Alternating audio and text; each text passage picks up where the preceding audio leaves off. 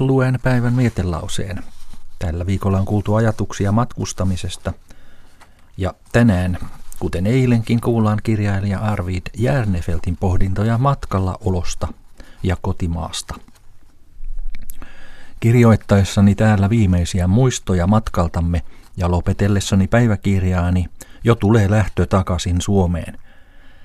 Täällä kukkivat jo hedelmäpuut ja vuoret peittyvät vihreään asuunsa silloin kuin Suomessa on koivu vielä alaston ja kevät vasta alullaan.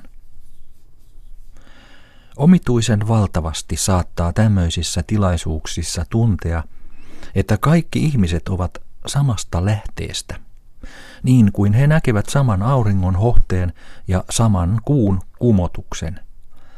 Mitä minä olen elinaikanani oppinut rakastamaan kotimaassa, sitä kaikkea on täällä ja joka paikassa maapallollamme, ja se on siemen, että oppisi rakastamaan vierasta maata.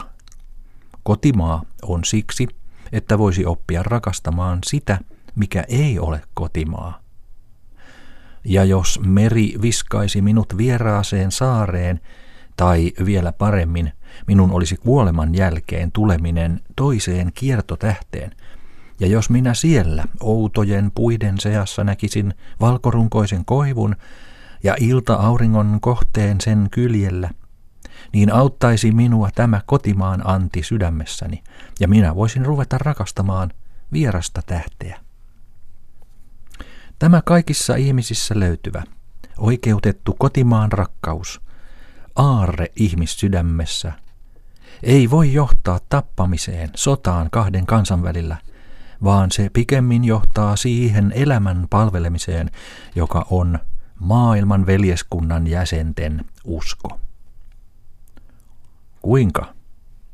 Pitäisikö siis rakastaa myöskin kansaa, joka tahtoo hävittää minun kotimaani, tahtoo liimata vieraat yhdenmukaisuuden tapetit minun pirttini kotoisiin seiniin?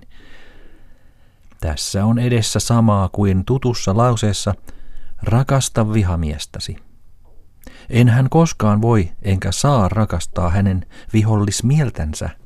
Ainoastaan hänen sydäntänsä, jos sen löydän, voin hänessä rakastaa. Ja niinpä, kun ajattelen nyt jotakin kansaa, erotan minä sen tähden pois siitä sen patriootit ja haen esiin sen ihmiset. Ne ovat sen sydän, ja niitä on kotimaa opettanut rakastamaan.